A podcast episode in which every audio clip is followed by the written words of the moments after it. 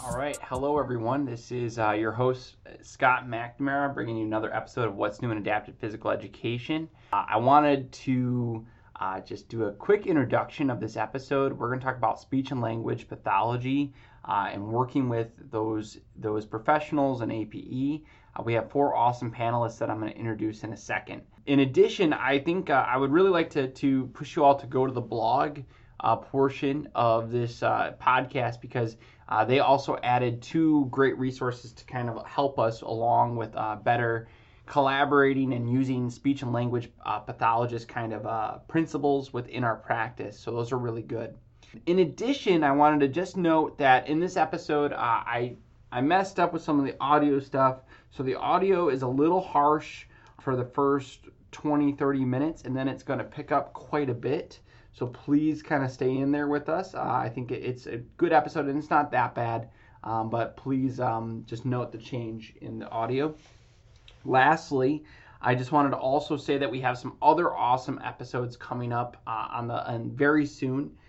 We have Luis Columna from University of Wisconsin-Madison, who's going to talk about working with parents and a program he has called Fit Families. And then Dr. LeVay did another episode where he's talking to Dave Perretta, who's like an esteemed scholar in our field who's recently retired, and talks about Joe Winnick, who is a big pioneer in our field, and some of the research he's done, the history of our field, where he sees us going, all those great things. All right, with that, we're going to get started into this episode about speech and language pathology and APE.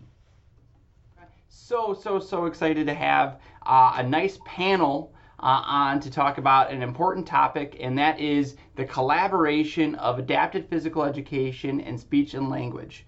I think it's a really important topic. It's something I have a decent amount of experience actually in my master's program. We had a whole program that was ran that way.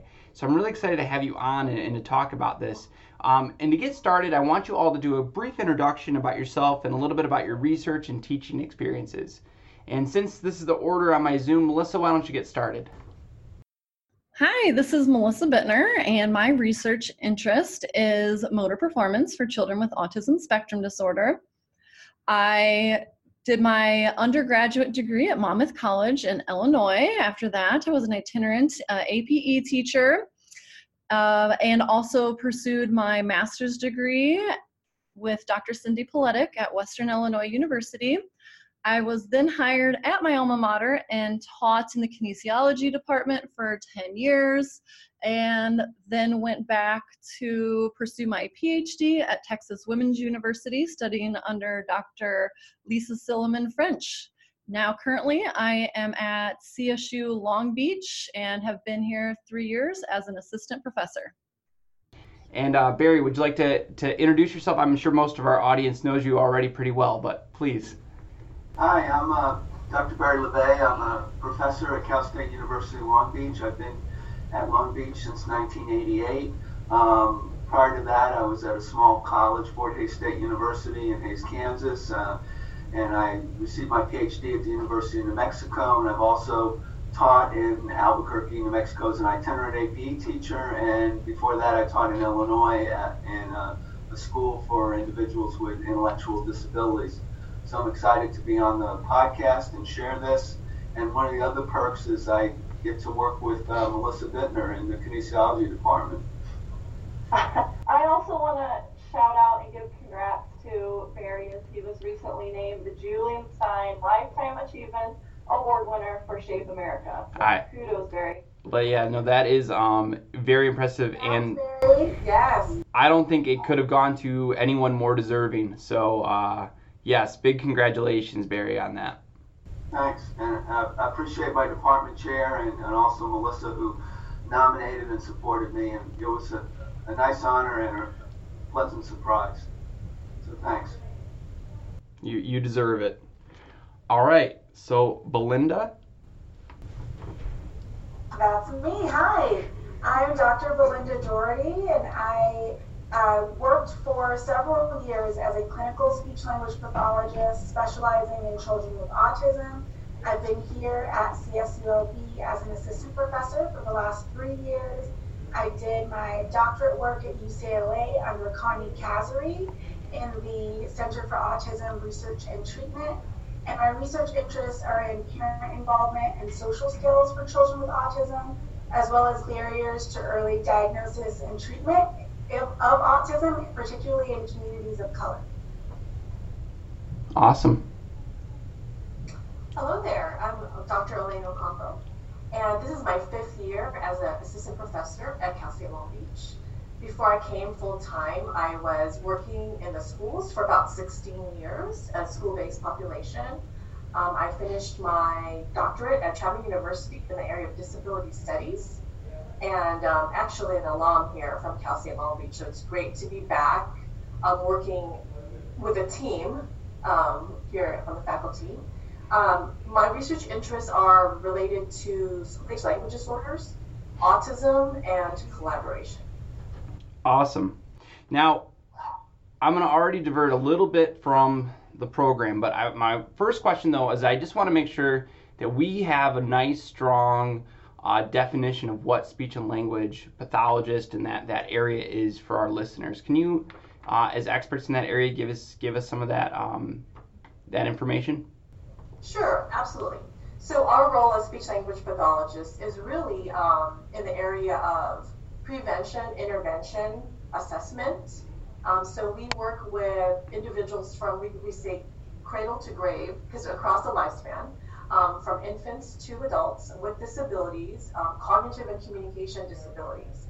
So bringing it back to actually what we do in a school-based setting, a lot of students that we serve have what we could say communication disabilities in the area of maybe expressing themselves or maybe understanding information and ultimately being able to access functional communication. Awesome. I would add to that, but I think it was perfect. So we work with individuals across the lifespan with communication disorders. Wonderful. And so, and then obviously a lot of this is happening in the schools, right? I mean, in my experiences is in the schools, I worked with my speech and language pathologist constantly, but I think I was a little unique in that, being a PE teacher and having some of those experiences. But so what is the purpose of collaboration between related service and maybe especially speech and language with APE? So collaboration is a really key area for us in our field and across disciplines, in that we really want to work outside of just our own siloed area. This idea of collaborative work, interprofessional care, is something that we know has a lot of evidence for our students in regards to getting them to generalize and carry over their skills. So collaboration has the purpose of helping our clients to generalize their communication skills to other areas, as well as helping our colleagues to understand more of what we do so they can directly and indirectly target those skills within their own discipline. I think the key to effective collaboration, I think, is really just being open to collaborating between disciplines, to not have a hierarchy between disciplines, but really respecting everyone's role and everyone's area of expertise, and seeing where those areas might converge, and so what the patterns of overlap might be, so that we can collaborate really in the best interest of our student. Absolutely, and a little more to add to that piece is, in the schools, there's a big push, especially in the area of special education, for legally defensible practices. Mm-hmm. So, and one factor of that is, how did you come up with those eligibility decisions, as a team? Did you cover all of the bases holistically, observations, looking at all the domains together as a team? Things that they brought up that's really important is that we need to respect other disciplines. Mm. We need to understand other disciplines. I think on a pre-service level, I think it's important for many of us in higher ed to share with our students that are studying to be AP or they're studying to be speech, is what do other disciplines do, and to have an appreciation for that. And the other thing, when I think of collaboration, to provide effective services to children with disabilities is really complex, and no one person has all the answers. So I think that's, you know, I really want to reinforce what Elaine and Belinda were saying. So I think that's important. Absolutely. Yeah. Oh, so how do you see, like, speech and language? What is the purpose of that collaboration with APE specifically? Like, why? What is the purpose, as well as maybe what are some of the big benefits of doing that?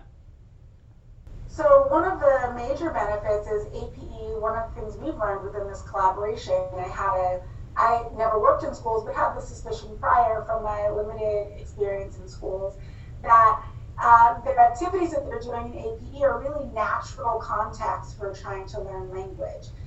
They're action-based tasks, they're moving, they're with peers, and so in regards to working on some of the domains that are important in our field, in regards to social interaction, in regards to learning more expressive output, following commands, following simple directions in order to take part in a game, those types of tasks are really natural tasks for us to target our language goals for our students. And so I think that is one of the biggest takeaways that I've kind of been reinforced with throughout this partnership and in thinking about collaboration between the two disciplines. To add to what Dr. Daugherty just said, I was excited when this opportunity came up because I actually did this in the schools.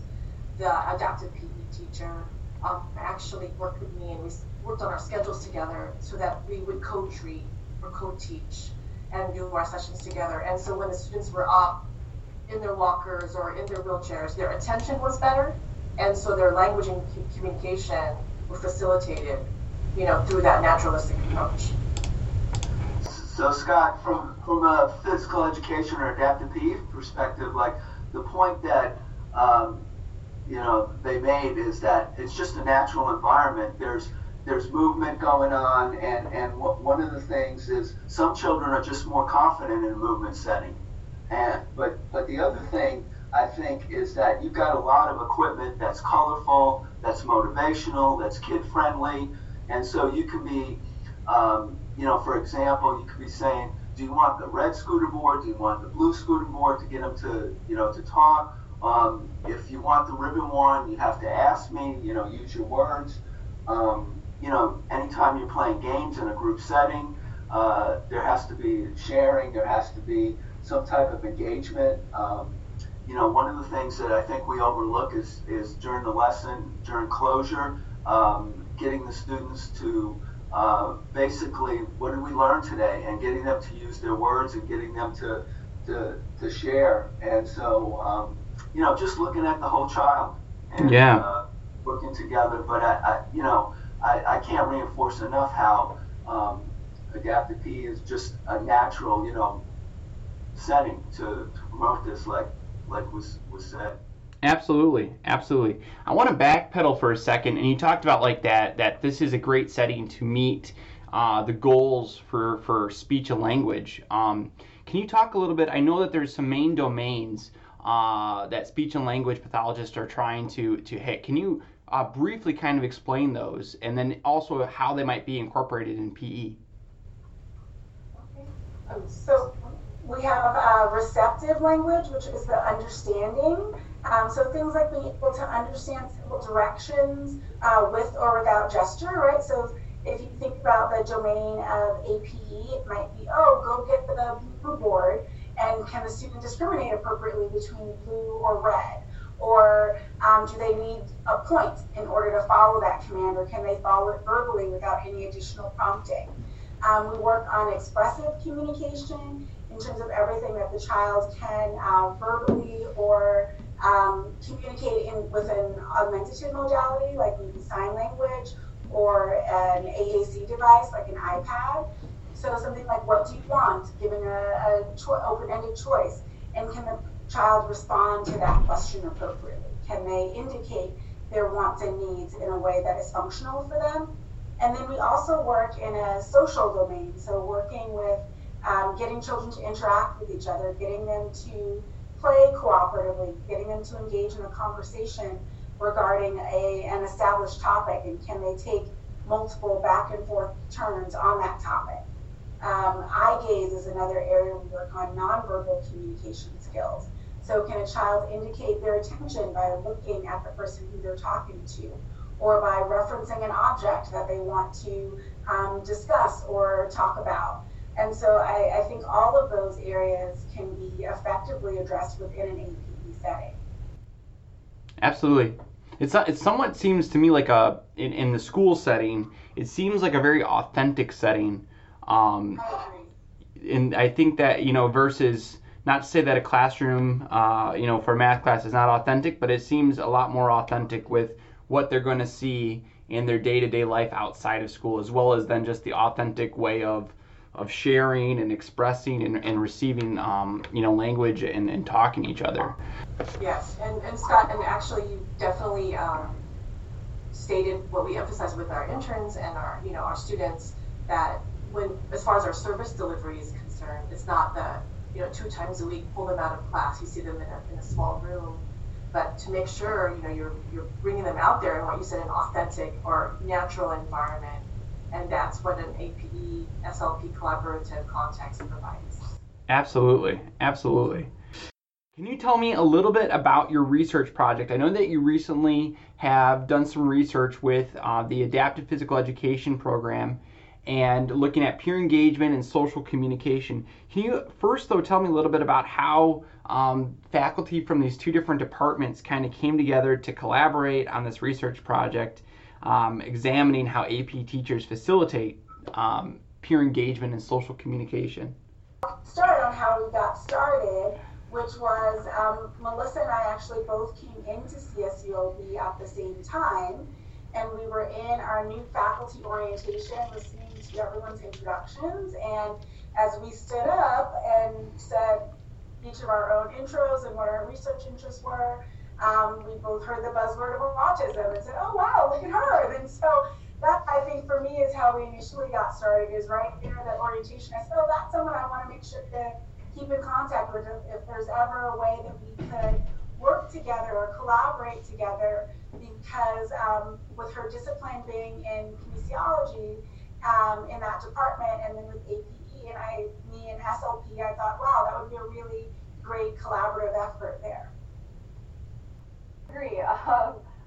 A few things that I know as a new faculty member, Barry has really served to be my mentor, and he's constantly telling me to put myself out there, go to events. And in our College of Health and Human Services, we have a Meet the Department night, and we actually went, Barry and I went to Meet the Department, and there we met Elaine and Belinda, and found out they both did research in children with autism. And it worked out perfect timing-wise, because Barry and I were just discussing in our after-school physical activity program that, anecdotally, we noticed some of the children seemed to use their words more when they were engaged in cooperative activities, and we thought, we would really like to do some research on this line and collaborate. So it worked out. Awesome. Scott, from a higher ed standpoint, we really talk a lot about how important it is to collaborate across disciplines and across departments, but the reality sometimes is we're in different buildings, we're in our offices, we're doing our own thing, and in this day and age, on papers you have to have multiple authors, and the idea of collaboration is just really important for young faculty to get out there, and because it's easy to, like, your first few years to just stay in your office and you're constantly prepping for classes and you're constantly, doing your own research and doing your own thing. And so I think this is a really good example of, a couple of departments getting together and collaborating. And hopefully this is something that these two departments will continue to do. Working in teams is the way to go, from many perspectives. Absolutely, and I think that the research that you gather is actually a lot stronger too, because like what we said before is not one profession is going to be able to meet the complex needs of students in general. So we need collaborative efforts as far as research and even you know, it sounds like you're giving your pre-service teachers this opportunity to kind of learn more about speech and language. And I want to get kind of into your research project now. So can you talk a little bit about kind of like, you know, the methods, the setting, and what exactly you were looking for in this research project you did recently? Our research study was conducted at Camp Nugget, and Camp Nugget is a summer camp for children with disabilities 5 to 12 years of age here at Long Beach State. We're actually celebrating the 50th anniversary of Camp Nugget this summer, so that's a pretty big deal. At Camp Nugget, we do activities such as health-related physical fitness, fundamental motor skills, lead-up games, sports, cooperative activities, aquatics, relaxation. In the camp, we have over 50 children with disabilities each summer. The camp runs for 4 weeks, Monday through Friday, 9 until noon. So they get about 60 total hours of physical activity exposure. Our participants in this study were actually the 23 pre-service adaptive PE teachers who were employed by Camp Nugget. So they were the staff members. And all of these pre-service teachers are studying in the kinesiology department to be adapted PE teachers. Through this experience of Camp Nugget, they get hands-on teaching designed to develop both physical and social skills for children with disabilities. 11 of our staff were in leadership roles. They were returners, and 12 are entering the summer camp as first-time employees of Camp Nugget. So as far as procedures go, we used Kretzmann and colleagues' Remaking Recess protocol and developed a checklist for our staff to determine their ability to facilitate peer engagement and socialization. We did a 1-hour researcher training, and the first week of Camp Nugget, we observed the participants with two independent research coders who were professionals in SLP and APE. So we did this at baseline, and then also again following intervention during week 4 of Camp Nugget. Intervention was a 1-hour in-service training by our speech-language pathologists during week 2 of Camp Nugget, and again it helps them determine identify peer engagement states and recognize opportunities to promote peer engagements. Also then we had 4 days of live training, live coaching for the pre-service teachers to promote peer engagement at Camp Nugget. I'm going to jump in and talk a little bit because I know you had background like doing peer engagement on, like basically playgrounds and being because that's where the collaboration I think was really helpful for us. So as a doctoral student, my experience as a graduate student researcher was on a community-based project, which I found really interesting, particularly as with my clinical background in SLP. So the research that I did as a student was in schools, on the ground, working with children with autism who were in general education settings. And the purpose of the study was to facilitate their peer engagement during natural context, specifically lunchtime and recess.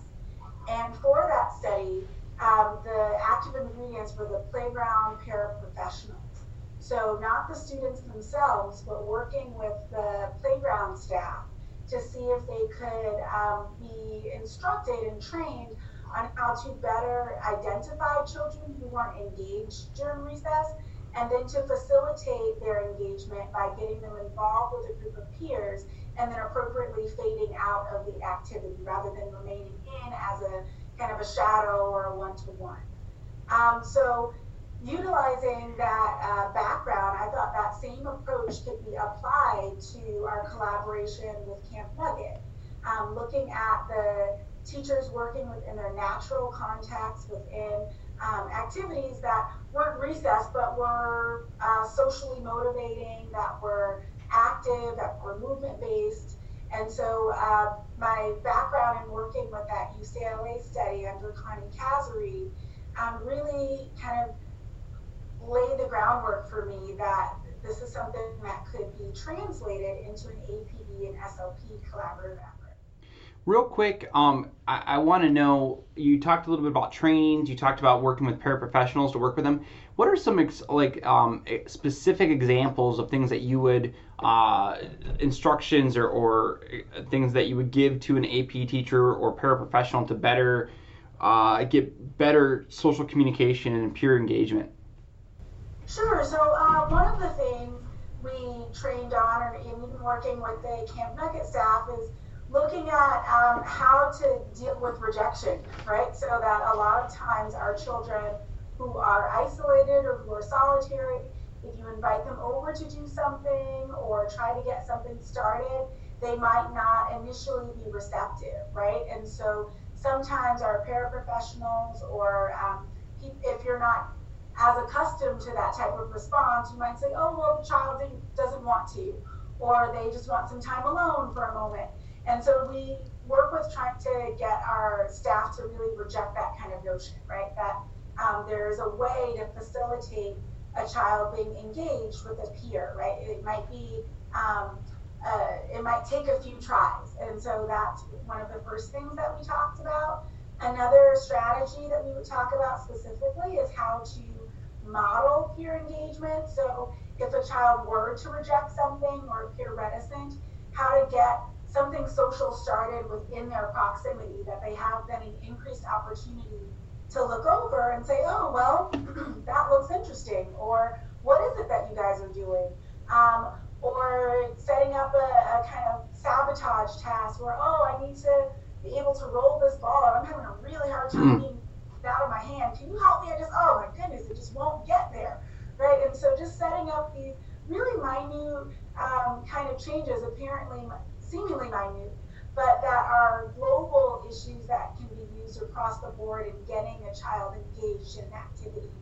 Another strategy we use specifically is seeking out those children who are kind of your chatty Cathy's on the playground, or your really active children in tasks. You always have at least one in a classroom or in a group dynamic, and having them say, hey, can you help? You know, John sometimes has a hard time playing with us. Can you try to get him over? And utilizing a peer as a model, which is something that can be really helpful in two ways. One, that it helps to get the peers directly involved, but two, typically it can help to get those peers who are sometimes overly engaged in tasks to modify their own behavior by giving them a peer-to-peer task, right? Giving them an additional role and responsibility. So they feel more fulfilled in that way by having more things to do. And you've also helped to provide the child who needs more instruction with a peer model. And the other things, Belinda, I thought, shared with our pre-service staff teachers that was really effective is that you have a lot of kids with disabilities that are great at engaging with the teacher, and they'll only engage with the teacher. And I thought you gave the staff some really good examples of, talk to your peer, and so that was important. And also, there was a 1-hour PowerPoint that you put together and shared with the staff that was really effective.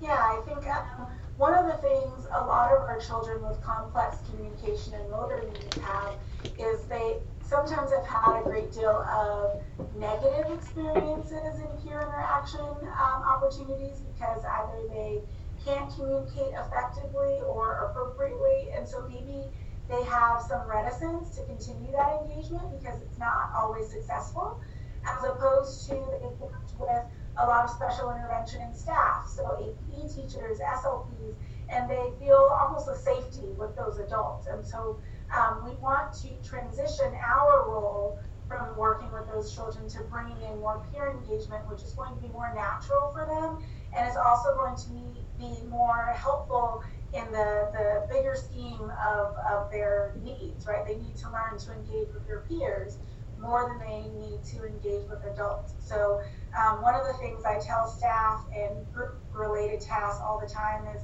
it shouldn't be you and your best friend, the 10-year-olds, talking together. It needs to be that you fade yourself out and get them engaged with the peer. So starting with adult to child, adult child and another child, and then child to child as the adult fades away.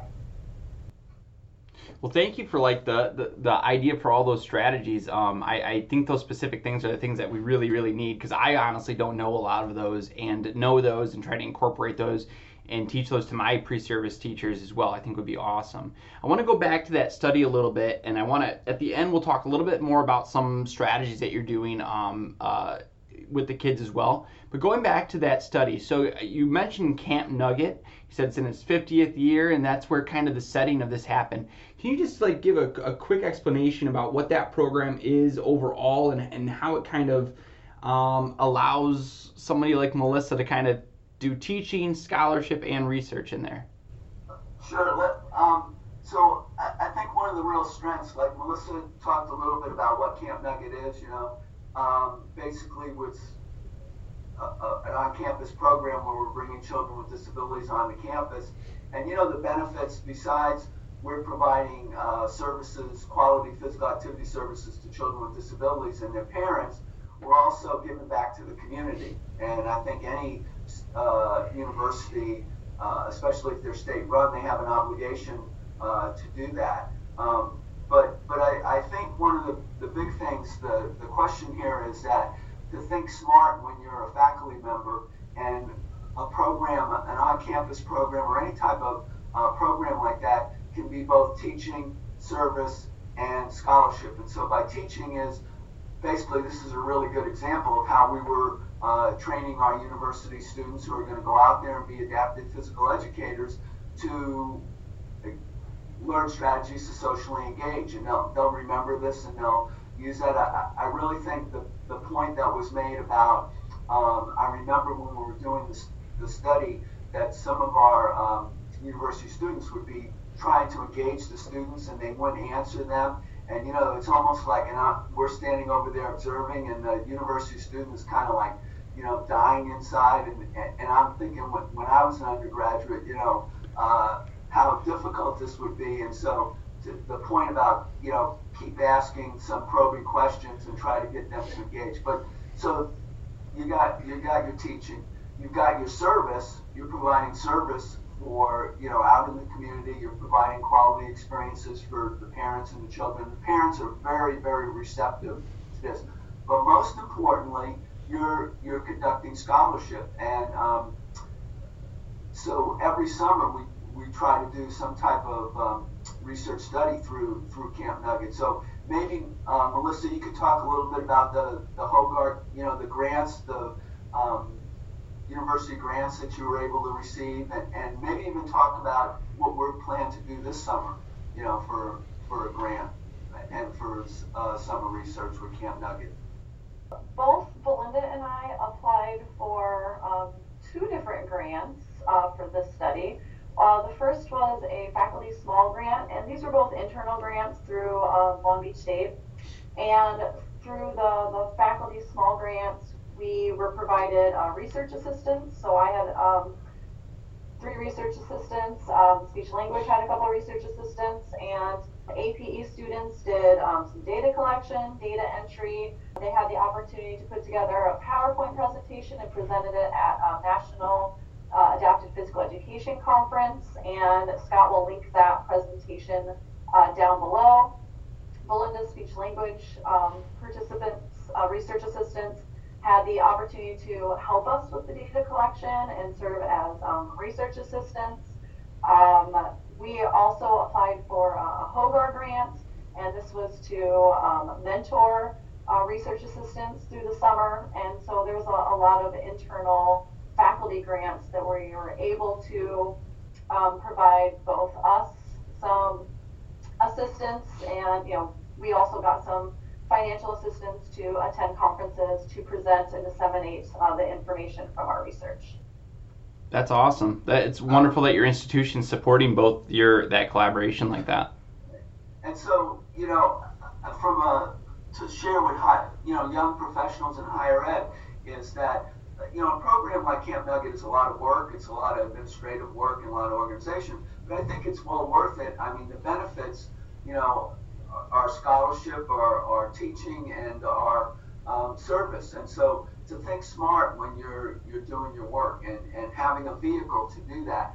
Melissa, can you just maybe share, this summer we're going to be doing this nutritional study, and maybe just give a brief couple of sentences about that? Or sure. This summer we are collaborating with nutrition on our campus, and we are going to do a workshop for parents to help parents provide different nutritional choices.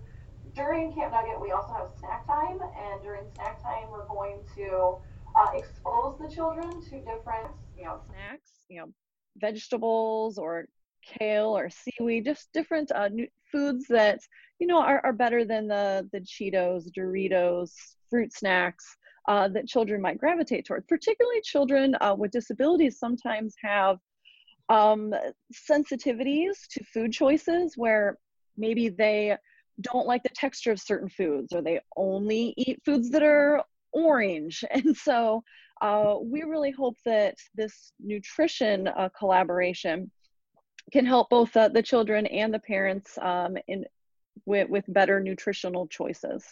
So that'll be our upcoming collaboration at Camp Nugget this next summer. That's awesome that you have that type of venue to do that, as well as, I'm sure the students get a lot out of that as well as the kids. And then we're also looking to potentially extend our study that we did together from last summer. So last summer we looked at working with the APE teachers. We did this in-service training. We did some live coaching to kind of spoil the ending for you. We did find that it was effective and that we saw some significant changes in behaviors amongst the APE teachers in terms of their ability to facilitate peer engagement. But we're looking at potentially this summer doing, replicating that study and trying to see exactly what the active ingredient is, if it is just the training itself, or if it's the live coaching that really makes that kind of significant difference. And I think that will be something helpful so that if this is something that can ultimately be disseminated into schools, it would be helpful to know exactly what the active ingredient is. Is it that we need some active days with live coaching and live kind of interprofessional practice, or is it more interprofessional education that is the active ingredient? So I think that will also be interesting to take our current study, which was evidenced as effective, and taking that a step further. Let's talk a little bit about those results from the study. Can someone again summarize those results, and then how are those results impactful for APE teachers and or speech and language pathologists in the field? Sure. We looked at using the cumulative linked mixed model, so it's a type of regression, and from this, we found that we had a significant observer rating in 8 of the 9 domains related to our APE pre-service teachers and their ability to facilitate peer engagement and social interaction. So it was things like assessing engagement in the environment, transitioning to an activity, setting up the activity, fostering communication between peers. And so, it was very positive with the significant results that we found. And so, we'd like to do, like Belinda alluded to, a follow-up to see, was it the live training or was it the professional development that was kind of that key ingredient in making the change catalyst? I think, an interesting thing, like going back to having programs like Camp Nugget or after school, or have a program, or whether you have field works in the public schools or you have them on campus, when theory comes alive and you can do this live coaching, and where we had these not only the four of us, but also some graduate students that were going around and right on the spot could work effectively with them. And unless, universities have these types of programs, it's very difficult to do, where theory becomes practice, and how you have to have that relationship, I think is very critical. Absolutely.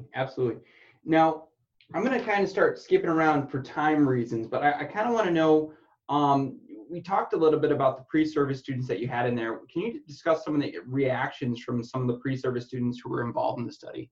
What were their perceptions about, you know, the results and their being involved in it? Sure. I think that one of the best aspects of this research study were the practical implications for the teachers. And I think there were a lot of applicable lessons learned. For example, one of them, we really learned that very important to mirror the language of the child. So if the child is speaking in sentences of 2 to 3 words, the teacher needs to mirror that. In addition, you really need to consider the child's vocabulary level. You have to be careful to avoid difficult vocabulary words like counterclockwise or criteria. They often don't know what these words in vocabulary mean. You also have to really consider the developmental level and how many chunks of information can the student process at one time.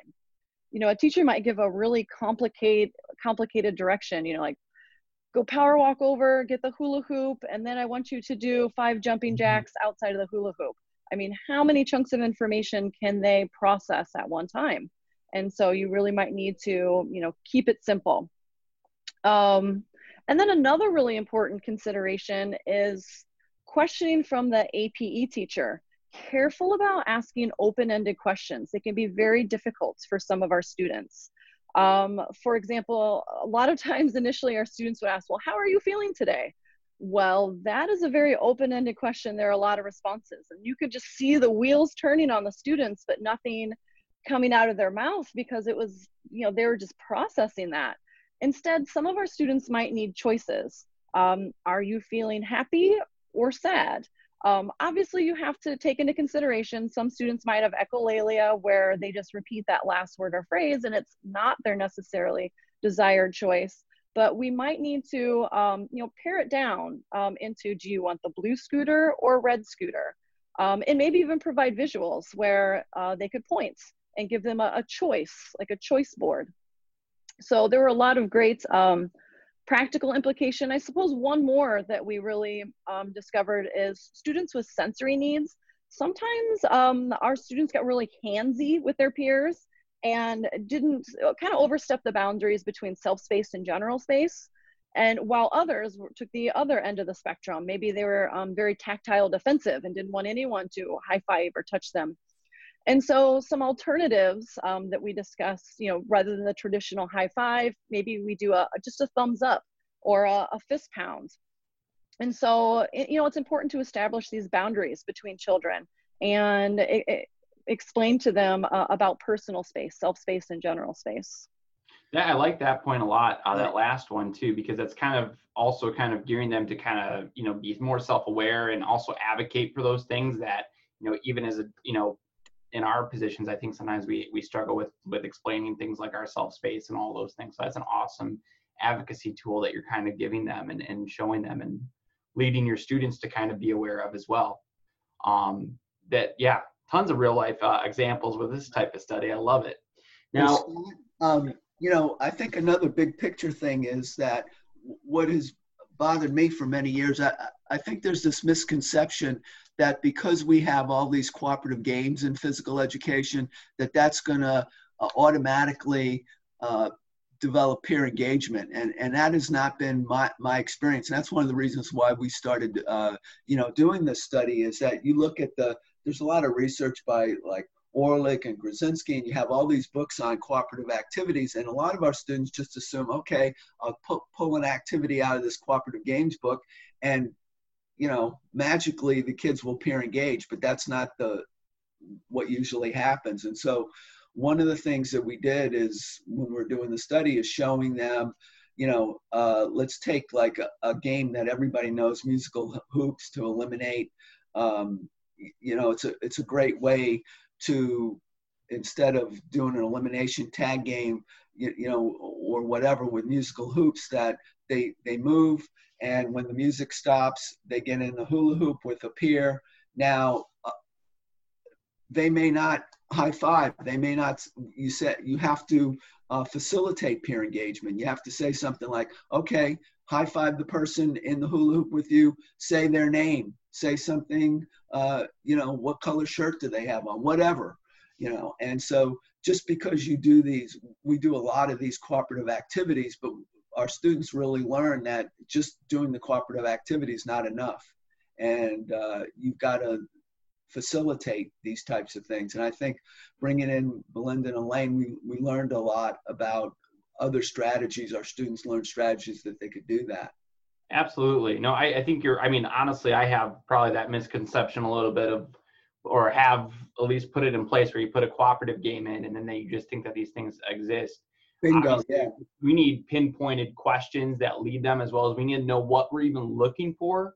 I think, you know, obviously that always becomes a thing in our field of that affective domain of what is it that we're really assessing? What is it that we're really trying to teach towards? Which I know there's always a lot of debate on that. And it seems like speech and language pathologists have kind of that knowledge about a lot of those things that we need to kind of incorporate into our teaching.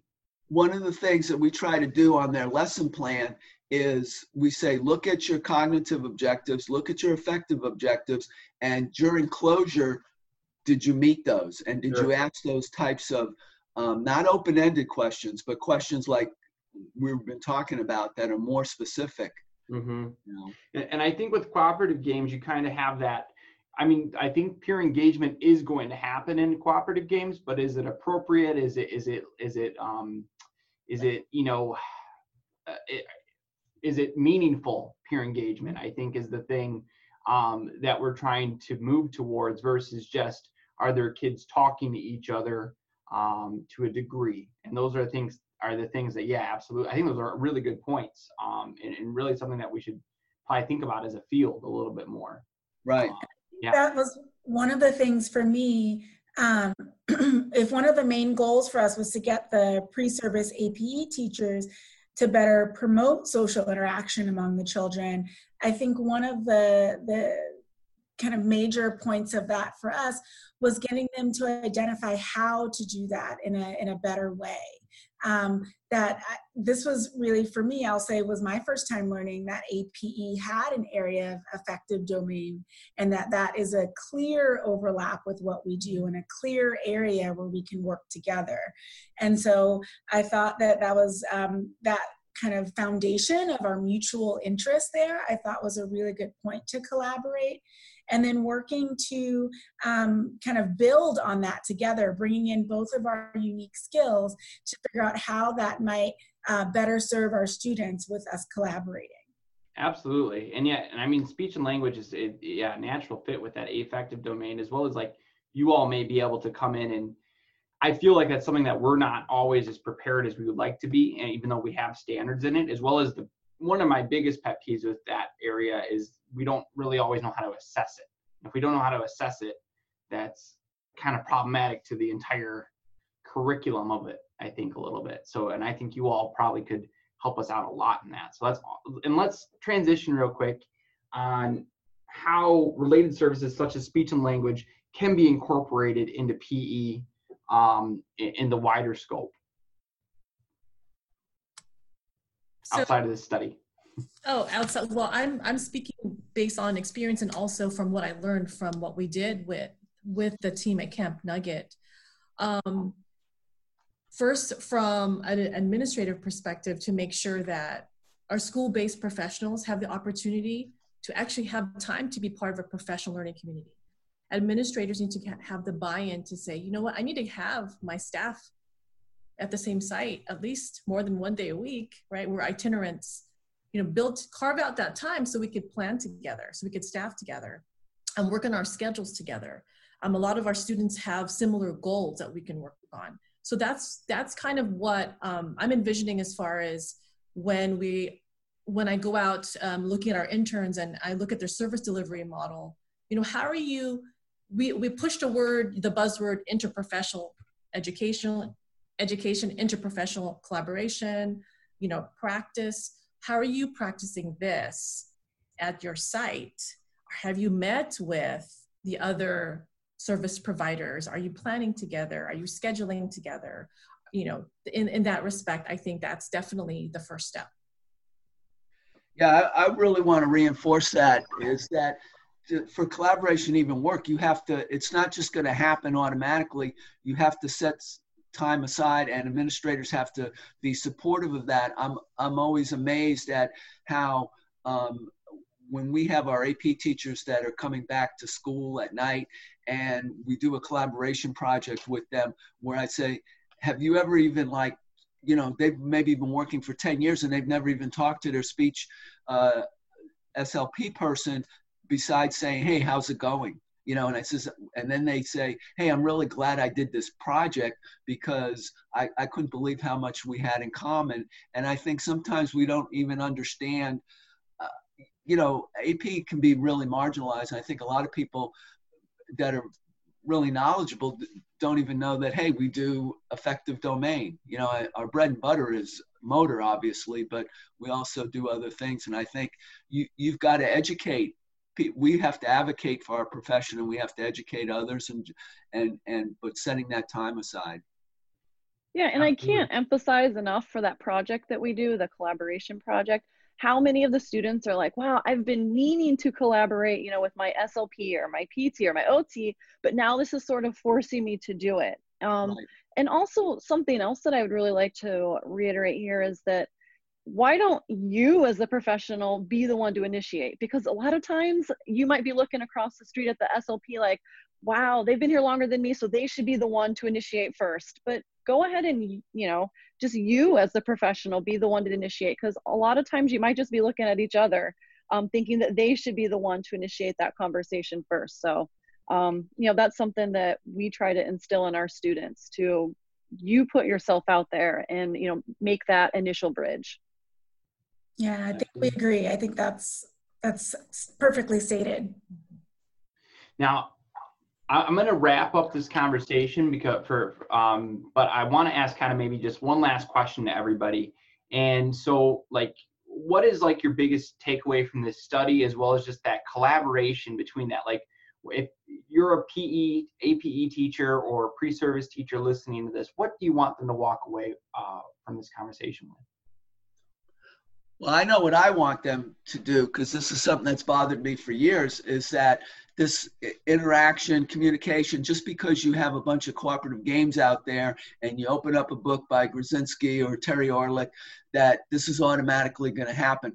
The word to me is facilitate. And from this study, you know, I've been doing this for a while, and I thought I had a lot of good skills in this, but I learned a lot from the SLP people, and or just looked at it a different way is another thing that, you know, there were some things where I looked at it differently.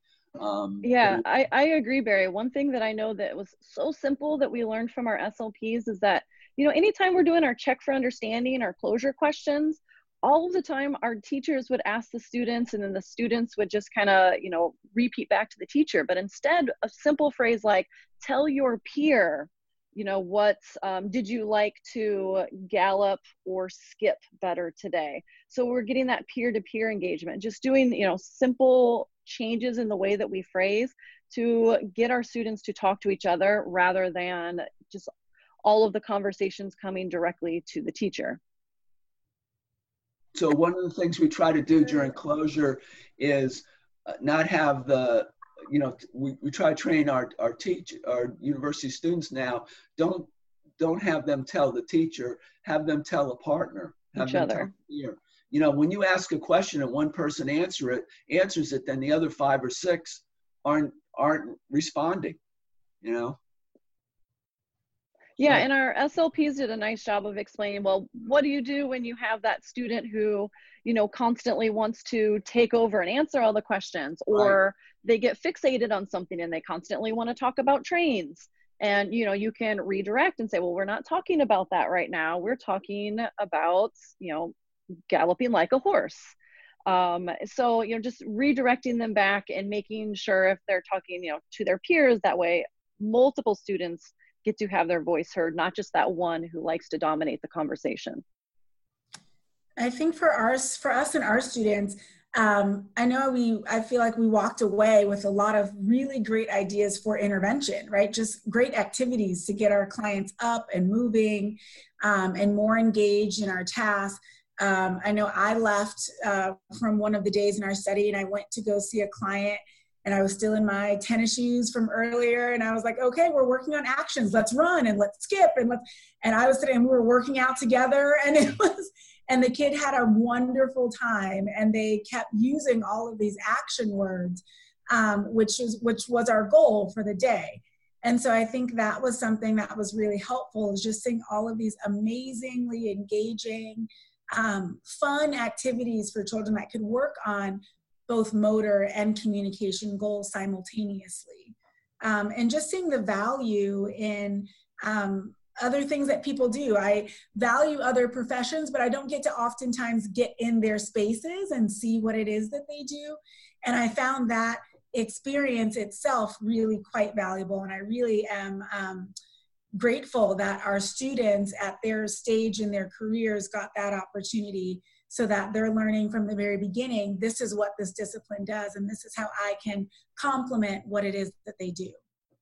Absolutely. I think that our graduate students as well who participate in the study have gained even more respect for, what you do. We are very grateful for this opportunity. Our students are now trying to seek out, just like what Melissa said, during their internships, where is adaptive PE teacher?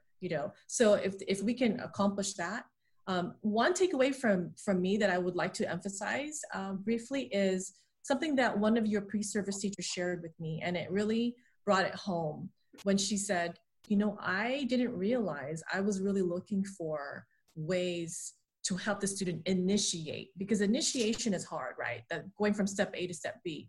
Once they get moving, then it's easier to cue or prompt a communication interaction. But to initiate an interaction, to read the environment and to interpret the nonverbal cues, that was, wow. I was like, I took that for granted because that's what we do on a regular basis. And for her to tell me that really kind of tied it all together as far as our relationship and everything that we do that overlaps. Yeah, I think the gymnasium is a natural environment to collaborate with speech language. We're kid friendly. We've got all the fun equipment. And so we can, get the children to use their words. If you want the ribbon wand, you need to say the word, tell me ribbon wand. And so I think that it's a great environment to bring the SLPs in and collaborate together. Absolutely. Barry, did you have one last thing to add? Well, I just think that, really early in my career, I had a couple of speech language professionals come to Camp Nugget and say, I can't get my kids to hardly talk, and they're always like talking here in Camp Nugget, and so I wanted to see what you're doing. And that's when it kind of dawned on me, I had this ha-ha moment, because I think we're all in our own disciplines and we think, okay, everybody like appreciates movement or whatever, but that's, this idea of collaboration and what we're talking about today, how important it is to find out what other disciplines are doing and gain an appreciation for them. Yeah, it helps us get out of our silos. Yeah. Absolutely. Well, I really appreciated this conversation. I felt like I learned a lot about how we can collaborate with speech and language pathologists, as well as this awesome study you have. Thank you everyone for coming on and being on the podcast. And I'm very excited to get it out to everyone. So thank you very much. And I hope you all have a wonderful afternoon or morning, because you guys are still in California. So. Okay. Thank you for the opportunity. Thank you, Scott.